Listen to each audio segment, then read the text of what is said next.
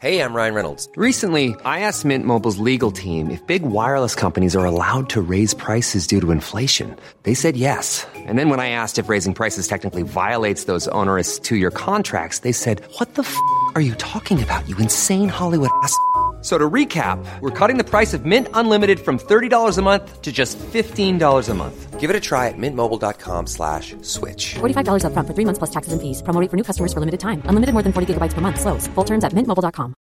I'm Sandra, and I'm just the professional your small business was looking for. But you didn't hire me because you didn't use LinkedIn Jobs. LinkedIn has professionals you can't find anywhere else, including those who aren't actively looking for a new job, but might be open to the perfect role, like me. In a given month, over 70% of LinkedIn users don't visit other leading job sites. So if you're not looking on LinkedIn, you'll miss out on great candidates like Sandra. Start hiring professionals like a professional. Post your free job on linkedin.com/people today. Spring is my favorite time to start a new workout routine. With the weather warming up, it feels easier to get into the rhythm of things. Whether you have 20 minutes or an hour for a Pilates class or outdoor guided walk, Peloton has everything you need to help you get going. Get a head start on summer with Peloton at onepeloton.com. صفحه 1082. از جانب پاپ ها مستر مقامات عالی و مأمور انجام امور دیپلماسی شدند.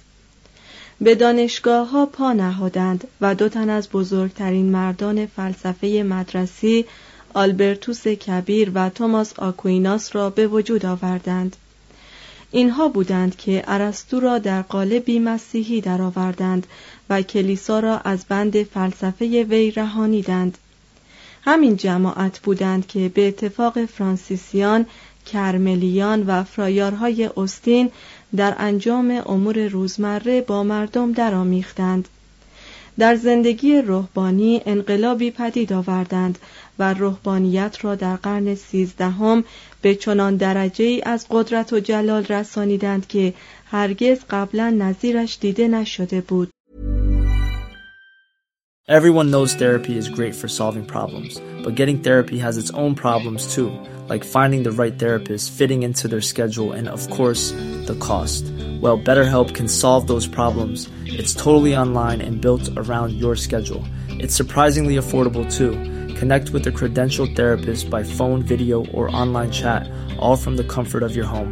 Visit BetterHelp.com to learn more and save 10% on your first month. That's BetterHelp, H-E-L-P.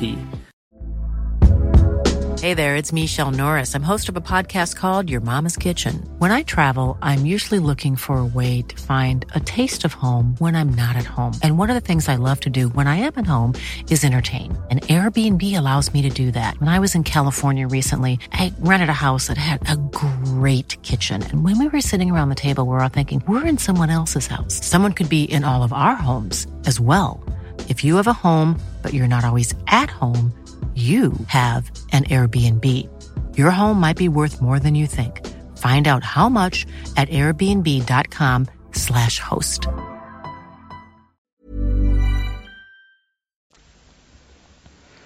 با نظر جامعی به تاریخ روحانیت متوجه خواهیم شد که نه گزافه‌گویی‌های دانشمندان علم اخلاق و طرفداران آنها صحیح است و نه سرگذشت‌های مسخره‌آمیزی که مطایبه نویسان در این باب برشته تحریر درآوردند. عده زیادی از رهبانان را میتوان به علت خلافکاری‌هایشان نام برد.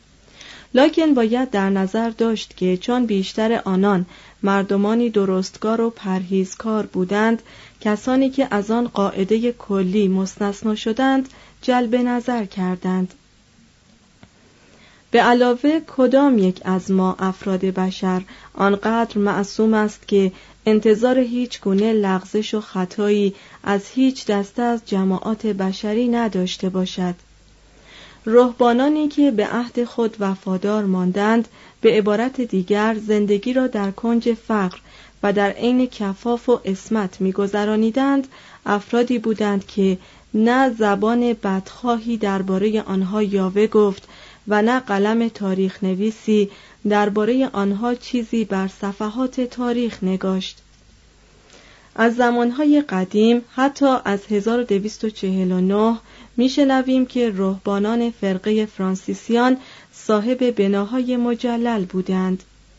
در 1271 راجر بیکن که گزافه‌گویی وی اغلب سبب میشد که کسی به سخنانش وقعی ننهد، به پاپ اطلاع داد که فرقه های جدید اکنون به طرز موهشی از آن مقام و مرتبه اصلی خود تنزل کردند. لکن آنچه ما از توضیحات ساده و صریح کتاب وقایع فراسالینبینه 1288 علامت سوال استنباط می‌کنیم به کلی با اظهارات بیکن مغایرت دارد. در این کتاب راهبی از فرقه فرانسیسیان ما را به داخل فرقه خود رهبری می‌کند و جریان زندگی روزمره رهبانان را برای ما توضیح می‌دهد. گهگاهی به لغزش‌های جزئی برمی‌خوریم و ذکری از بگومگوها و حسادت‌ها می‌یابیم. لکن بر آن زندگانی مالامال از منهیات محیطی حکم فرماست مملو از فروتنی، سادگی، اخوت و صلح. اگر گهگاهی در بین حوادث پای زنی به میان می‌آید، بر اثر وجود آن زن مقداری شکوه و لطافت در زندگانی منزوی و سربسته رهبانان راه پیدا می‌کند. اینک نمونه‌ای از توصیفات بی‌غل و غش فراسالینبینه به نقل از کتاب وقایع.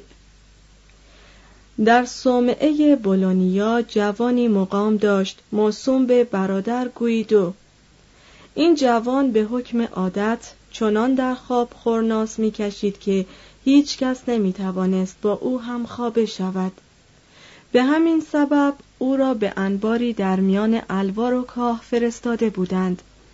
با این همه برادران از دستش راحت نبودند، زیرا صدای آن قررش لعنتی در فضای تمامی صومعه طنین افکن میشد. پس تمامی کشیشان و برادران بصیر گرد هم آمدند و به اتفاق مقرر داشتند که به عنوان مجازات باید او را نزد مادرش بازگردانید، زیرا مادرش قبل از آن که وی در حلقه آنها درآید از این قضیه آگاه بوده است. با این همه او را بیدرنگ نزد مادرش روانه نکردند و این خواست خدا بود، زیرا برادر نیکولاس چون پیش خود اندیشید که میخواهند جوان را به علت یک نقص طبیعی و بی آنکه تقصیری مرتکب شده باشد از حلقه رهبانان بیرون افکنند، همه روزه تقریباً هنگام طلوع فجر جوان را میطلبید تا بیاید و در مراسم قداس به وی خدمت کند و در پایان مراسم قداس جوان به اشاره وی در پشت محراب زانو میزد به امید آنکه پاره‌ای از فیض برادر نیکولاس نصیب وی شود. آنگاه برادر نیکولاس با دستان خیش صورت و بینی جوان را لمس می‌کرد و به اتکای مواهب الهی می‌خواست که نعمت سلامت را به وی ارزانی دارد. خلاصه کلام آن که جوان ناگهان و به کلی شفا یافت و دیگر مایه ناراحتی برادران نشد و از آن پس آرام و بی صدا به خواب می رفت. 5. راهبه ها. حتی از دوران بولس حواری در جامعه های مسیحی مرسوم بود که بیوگان و سایر زنان بیکس یا پرهیزکار بخشی یا تمام اوقات و دارایی خود را صرف امور خیریه سازند. در قرن چهارم برخی از زنان به تقلید از روش رهبانان ترک دنیا گفتند و در گوشه انزوا یا در میان جماعت به عبادت می پرداختند و به قید سوگند خود را مکلف به فقر، پاکدامنی و اطاعت می کردند. در حدود سال 350 خواهر توامان قدیس بندیکتوس موسوم به اسکولاستیکا زیر نظر و ارشاد برادرش در نزدیکی مونته کاسینو راهبخانه‌ای تأسیس کرد. از آن زمان به بعد راهبخانه‌های بندیکتی در سراسر اروپا پراکنده شدند و تعداد زنان راهبه فرقه بندیکتیان تقریباً همان اندازه زیاد شد که شمار رهبانان فرقه مزبور. فرقه سیسترسیان اولین دیر زنان تارک دنیای خود را در 1125 و معروفترین آنها را که به پور رویال اشتهار داشت در 1204 تأسیس کرد و تا سال 1300 مجموع راهبه‌خانه‌های فرقه مزبور در اروپا بالغ بر 700 شده بود. در این فرقه‌های کهنسال‌تر اغلب راهبه‌ها زنان طبقات ممتاز بودند و هر زن اشرافی یا متمکنی که در خانواده خیش جایی یا دل خوشی نداشت به یکی از این راهبه‌خانه‌ها روانه می‌شد. در 458 امپراتور مایوریانوس ناگزیر شد اولیای دوشیزگانی را که در خانه مانده بودند از اعزام اجباری آنها به راهبه‌خانه ها باز دارد. هرچند کلیسا مقرر داشته بود که هنگام ورود زنان به این راهبه‌خانه ها چیزی از ایشان گرفته نشود مگر آنکه تازه واردان به طیب خاطر چیزی پیشکش کنند، ورود زنان به فرقه بندیکتیان معمولاً مستلزم داشتن جهیزیه‌ای بود. از این رو رئیسه یک راهبه‌خانه همچنان که شاعر انگلیسی چاسر در منظومه‌های خود آورده است، زنی بود مفتخر به اصالت نسب و صاحب مسئولیت‌هایی فراوان که قلمرو پهناوری را به عنوان منبع عواید راهبه‌خانه خود اداره می‌کرد. در آن ایام قاعدتاً یک راهبه را بانو یا خاتون خطاب می‌کردند، نه خواهر. قدیس فرانسیس در دیرهای مردان و زنان هر دو انقلابی را سبب شد.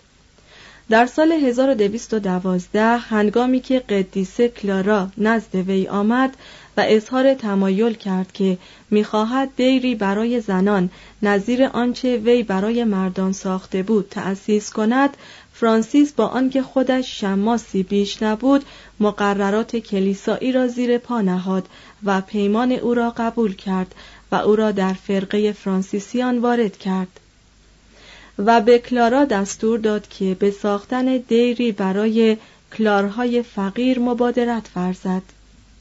توضیح حاشیه: کلارهای فقیر فرقه راهبه‌های فرانسیسی که به وسیله قدیسه کلارا راهبه ایتالیایی تأسیس شد. مترجم. ادامه متن.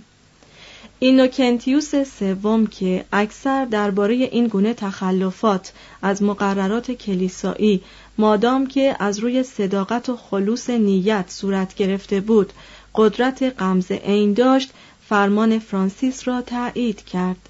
1216. قدیسه کلارا جمعی از زنان پاکدامن را به دور خیش گرد آورد که هیچ کدام از مال دنیا بهره‌ای نداشتند. مشترکاً زندگی می کردند، پشم می رشتند، پارچه می بافتند، از بیماران پرستاری می کردند و به توزیع صدقات می پرداختند. تقریباً به همان گونه که مشفقانه برای فرانسیس داستانهایی ساخته شده بود، درباره این زن نیز افسانه‌هایی پدید آمد. روایت کردند که زمانی یکی از پاپ‌ها به دیر او رفت تا به سخنان آن زن درباره موضوعاتی ربانی و آسمانی گوش فرا دارد. قدیسه کلارا بساط طعام گسترده و قرص‌های نان را بر روی سفره نهاده بود تا مگر پدر روحانی آن را تقدیس کند. قدیسه کلارا با حرمتی عظیم زانو زد و از وی استدعا کرد تا از سر لطف نان را تقدیس کند. پدر مقدس پاسخ داد: ای خواهر کلارا، ای پرهیزکارترین مؤمنات، من مایلم که تو خودت این نان را تقدیس کنی و بر روی آن علامت مطهرترین صلیب مسیح را بکشی، چه تو خود را کاملا وقف بدان کرده ای. و قدیسه کلارا جواب داد: ای پدر مقدس، مرا عفو فرما، من که زن فقیری خطاکارم، اگر هر آینه جسارت چنین عملی را در حضور خلیفه مسیح بکنم، سزاوار سرزنش فراوان خواهم بود. و پاپ گفت تا دیگران این را حمل بر جسارت نکنند، بلکه پاداش اطاعت شمرند، تو را به حکم عهدی که از بحر فرمان برداری کرده ای فرمان می دهم که این نان را به نام خداوند تقدیس کنی. و آنگاه قدیسه کلارا درست مانند یک دختر واقعی فرمان بردار از روی تقوا با علامت مطهرترین صلیب عیسی نان را تقدیس کرد. امر حیرت انگیز آن که بیدرنگ بر روی تمام قرص‌های نان علامت صلیب به زیباترین وجهی نمودار شد. و پدر مقدس هنگامی که این معجزه را به چشم دید، از نان تناول کرد و در حالی که خداوند را سپاس می‌گذاشت و در حق قدیسه کلارا دعای خیر می‌کرد، آن محل را ترک گفت. کلارا در 1253 چشم از جهان فرو بست. اندکی بعد در اعداد قدیسین دین قرار گرفت. راهبان فرقه فرانسیسیان در نقاط مختلف جمعیت‌های همانندی از راهبه‌ها تشکیل دادند که به کلاریسی یا کلارهای فقیر مشهور شدند. سایر فرقه‌های فقرای مسیحی یعنی دومینیکیان، آگوستینوسی‌ها و کرملیان نیز هر کدام یک فرقه ثانوی برای راهبه‌ها تأسیس کردند و تا سال 1300 عده راهبه‌های اروپا به همان اندازه بود که تعداد رهبانان. در آلمان دیرهای زنان تارک دنیا به واسطه خوی جبلی زنان مراکزی برای غلیان افکار رازورانه شد. در فرانسه و انگلستان این قبیل دیرها اکثر به صورت پناهگاهی برای بانوان طبقه نجبا که پشت به علایق دنیوی می کردند یا بیکس و نومید و یا داغ دیده می شدند درآمد. کتاب آیین گوشه‌نشینی معرف روحیه‌ای است که بایستی از زنان تارک دنیای انگلیسی در قرن 13 انتظار داشت. احتمال دارد که این کتاب را اسقف پور برای راهبه‌خانه‌ها در ترنت از توابع دورستشیر نوشته باشد. Hey, it's Paige DeSorbo from Giggly Squad. High quality fashion without the price tag. Say hello to Quince. I'm snagging high-end essentials like cozy cashmere sweaters, sleek leather jackets, fine jewelry, and so much more. With Quince being 50 to 80% less than similar brands. And they partner with factories that prioritize safe, ethical, and responsible manufacturing. I love that. Luxury quality within reach. Go to quince.com/style to get free shipping and 365-day returns on your next order. Quince.com/style. Imagine the softest sheets you've ever felt. Now imagine them getting even softer over time. That's what you'll feel with Boll & Branch's organic cotton sheets. In a recent customer survey, 96% replied that Boll & Branch sheets get softer with every wash. Start getting your best night's sleep in these sheets that get softer and softer for years to come. Try their sheets with a 30-night guarantee. Plus, get 15% off your first order at bollandbranch.com. Code BUTTERY. Exclusions apply. See site for details. آنچه این کتاب را ملالتبار می سازد شرح مفصلی است درباره گناهان و دوزخ و پاره ناسزاهای ناهنجار درباره بدن زن. لکن لحن بسیار زیبای صادقانه این کتاب نقایص آن را می پوشاند و از کهنسالترین و اصیلترین نمونه های نثر انگلیسی به شمار می رود. کار سهلی است که شخص از میان حوادث 10 قرن بعضی از موارد جالب هرزگی‌های مشتی از زنان تارک دنیا را گرد آورد. جمعی از راهبه‌ها را برخلاف اراده و میلشان به صومعه روانه داشته بودند و این گونه زنان در آمدن به حلقه پاکان دین را امری شاق می‌دیدند. تئودور اسقف اعظم کنتربری و اگبرت اسقف یورک لازم دیدند اسقفان، کشیشان و پیران دیر را از وادار ساختن راهبه ها به اعمال منافی عفت منع کنند. اسقف ایو دو شارتر اطلاع داد که راهبه های صومعه سنفارا به فحشا اشتغال دارند. آبلار نیز نظرش درباره بعضی از راهبه‌خانه‌های فرانسوی عهد خودش از همین قرار بود. پاپ اینوکنتیوس سوم صومعه سانتا آگاتا را فاحشه‌خانه‌ای توصیف کرد که تمامی ناحیه اطراف را با بی‌عصمتی و بدنامی خود آلوده کرده است. گزارش ریگو اسقف روان 1249 درباره جماعات مذهبی قلمرو خویش به طور کلی پسندیده بود، لکن یک راهبه‌خانه را نام میبرد که از میان 33 نفر زنان فرقه مذهبی و 3 تن خواهران عامی 8 نفرشان مظنون یا مرتکب به زناکاری بودند و رئیسه دیر تقریباً هر شب محو بود. بونیفاکیوس هشتم 1300 کوشید تا با ملزم ساختن رهبانان و راهبه‌ها به گوشه‌نشینی محض انضباط دیرهای زنان را بهبود بخشد، لکن اجرای این حکم میسر نشد. مثلا در اسقف نشین شهر لینکن هنگامی که اسقف به یک راهبه‌خانه رفت تا توماری را که حاوی حکم پاپ بود در آنجا بگذارد، راهبه‌ها فرمان را بر سر اسقف انداختند و سوگند خوردند که هرگز از آن اطاعت نکنند، زیرا این قبیل زندگانی انفرادی را از جمله تعهدات اولیه خیش برای دیرنشینی نمی‌شمردند. در قصه های کنتربری اثر جفری چاسر شاعر انگلیسی، یکی از اشخاص اصلی قصه رئیسه یک راهبه‌خانه است که اصولا نمی بایستی در میان زائران مزار تامس ابکت باشد، زیرا کلیسا زنان تارک دنیا را از رفتن به زیارت اماکن متبرکه منع کرده بود. اگر تاریخ نویسان با همان دقتی که موارد تخلف از نظامات دیرهای زنان تارک دنیا را ثبت کردند، اطاعت از آن نظامات را نیز ثبت می کردند، محتملاً می توانستیم در برابر هر لغزش و ارتکاب به گناه هزاران مورد از عصمت و عفت زنان برشماریم.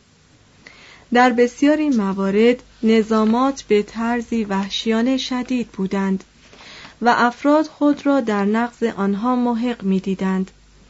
راهبه‌های دو فرقه کارتوزیان و سیسترسیان مکلف بودند همواره خاموش باشند، لب به سخن نگشایند مگر آنکه نهایت درجه ضروری باشد، و طبعاً این دستوری بود که اجرایش برای جنس لطیف شاق می‌نمود. قاعدتاً راهبه‌ها اوقات خود را مصروف به رفع حوایج خود از قبیل نظافت، پخت و پز، رختشویی و دوخت و دوز می کردند و برای رهبانان و مستمندان جامه می دوختند. برای محراب پارچه می بافتند. به تهیه جبه های کشیشان می پرداختند. به بافتن و قلاب دوزی بر روی دیوار کوب ها و فرشینه ها وقت می گذرانیدند و با ظرافت و شکیبایی بسیار نیمی از حوادث تاریخ جهان را بر روی این گونه پرده ها نقش می کردند. به علاوه این قبیل زنان خود را به استنساخ و تصحیب کتاب ها سرگرم می کردند. کودکان را برای تعلیم و تربیت زیر نظر می گرفتند و به آنها ادبیات، طب و فنون خانه‌داری می آموختند. مدت چند قرن این قبیل دیرها تنها مراکز تعلیمات عالیه‌ای بود که برای دختران وجود داشت. بسیاری از زنان تارک دنیا در بیمارستانها پرستاری می کردند. همگی آنها نیم شب و بار دیگر پیش از پگاه برای عبادت از خواب بر می خواستند و طبق احکام کلیسایی به ادای فرایض مشغول می شدند. بسیاری از ایام سال را روزه می گرفتند و از پگاه تا شام شب که هنگام افطار بود لب به خوراک نمی زدند. اگر گاهی کسانی این نظامات سخت و شدید را نقض می کردند، همین امر باید مایه امیدواری باشد. اگر به تاریخ 19 قرن مسیحیت نظر افکنیم، با تمام قهرمانان، پادشاهان و قدیسان عالم مسیحی آن دشوار است در میان طبقه ذکور از عده‌ای نام ببریم که مانند این راهبه ها به سرحد کمال و غایت مطلوب مسیحیت نائل آمده باشند. زندگانی مشحون از پرهیزکاری آنان و گشاده رویی آنها در انجام وظایفی که بر عهده گرفته بودند، مایه نیکبختی افراد چندین نسل شد. هنگامی که تمام گناهان تاریخ را در ترازوی انصاف توزین کنند، کفه فضایل این زنان بر رذایلی که از آنها برشمرده شد خواهد چربید و مایه نجات بنی بشر خواهد بود. 6. رازوران. بسیاری از این قبیل زنان را میتوان در شمار قدیسان به حساب آورد، زیرا احساس میکردند که ذات پروردگار از اندامهایشان به آنها نزدیکتر است. قوه تخیل انسان قرون وسطایی چنان بر اثر جمیع نیروهای مکمون در کلام، تصویر، تندیس، مراسم و حتی در رنگ و کمیت نور برانگیخته میشد که آن تصورات فوق حواس پنجگانه آدمی به سهولت حاصل می آمد و روح مؤمن احساس می کرد که از درون حصار طبیعت به وادی فوق الطبیعه راه می یابد. ذهن آدمی خود با تمام معمای قدرتش چیزی فوق الطبیعه و معنوی به نظر می رسید و بیشک نظیر یک نقش تیره و جزء ناچیزی از عقل کلی که جهان را اداره می کرد بود و در دل جوهر جا داشت. بنابراین ممکن بود که نوک عقل بر پای سریر الهی بوسه زند. در دنیای رازوری که فروتنی با بلند پروازی توأم شده بود، دل رازور در این امید مشتعل بود که چون روان از قید بار گناهان برهد و به برکت دعا اطلاع گیرد، میتواند به لطف رب به دیدار جمال سرمدی نائل آید و همنشین بارگاهیان حق تعالی شود. دیدار جمال سرمدی هرگز از راه حسیات، تعقل، طبیعیات یا فلسفه میسر نمیشد، زیرا اینها جملگی با زمان و خلایق و زمین ارتباط داشتند و محال بود او بتواند به کنه ذات و قدرت و وحدانیت عالم کن راه یابد. مشکل رازور آن بود که جان را به منزله وسیله درونی برای ادراکات معنوی پاکیزه سازد. هر گونه لکه خودپرستی انفرادی و تعدد اغفال کننده را از آینه نفس بزداید، حیطه عمل و عشق آن را به منتها درجه وسعت بخشد. آنگاه به وضوح و به چشم معنی به معبود ربانی، ازلی و فلکی نظر افکند و به این نحو چون غریبی که پس از زمانی دراز به وطن برمیگردد به پروردگاری ملحق شود که تولد آدمی به معنی جدایی از وی برای تمام عمر بوده است. مگر نه مسیح وعده داده بود که هر کس دلش پاک باشد به فیض دیدار خداوند نائل خواهد شد. توضیح حاشیه: خوشا به حال پاک دلان، زیرا ایشان خدا را خواهند دید. انجیل متی باب 5 آیه 9. مترجم: ادامه متن. لحاظا رازوران در هر عصر، دیانت و اقلیمی پیدا شدند. مسیحیت یونانی علیرغم میراث تعقلی که از یونان باستان به جا مانده بود، از وجود این گونه رازوران و آرای آنها سرشار شد. قدیس آگوستینوس سرچشمه رازوری برای مغرب بود. کتاب اعترافات وی حکایت بازگشت روح بود از مخلوق به خالق. تا این تاریخ کمتر اتفاق افتاده بود که یکی از موجودات فانی تا این حد با پروردگار خویش سخن گفته باشد. قدیس انسلم دولتمرد قدیس برنار مدیر با کفایت هر دو شیوه رازوری را انتخاب کردند و در مقابل مکتب خردگرایی افرادی چون رسلن و آبلار پیروی از عشق را مرجح شمردند. هنگامی که گیوم دو شامپو قادر به مقاومت در برابر منطق آبلار نشد و پاریس را ترک گفت، در یکی از حومه های شهر دیر رهبانان آگوستینوسی موسوم به سن ویکتور را به عنوان مدرسه بیم الهیات بنیاد نهاد.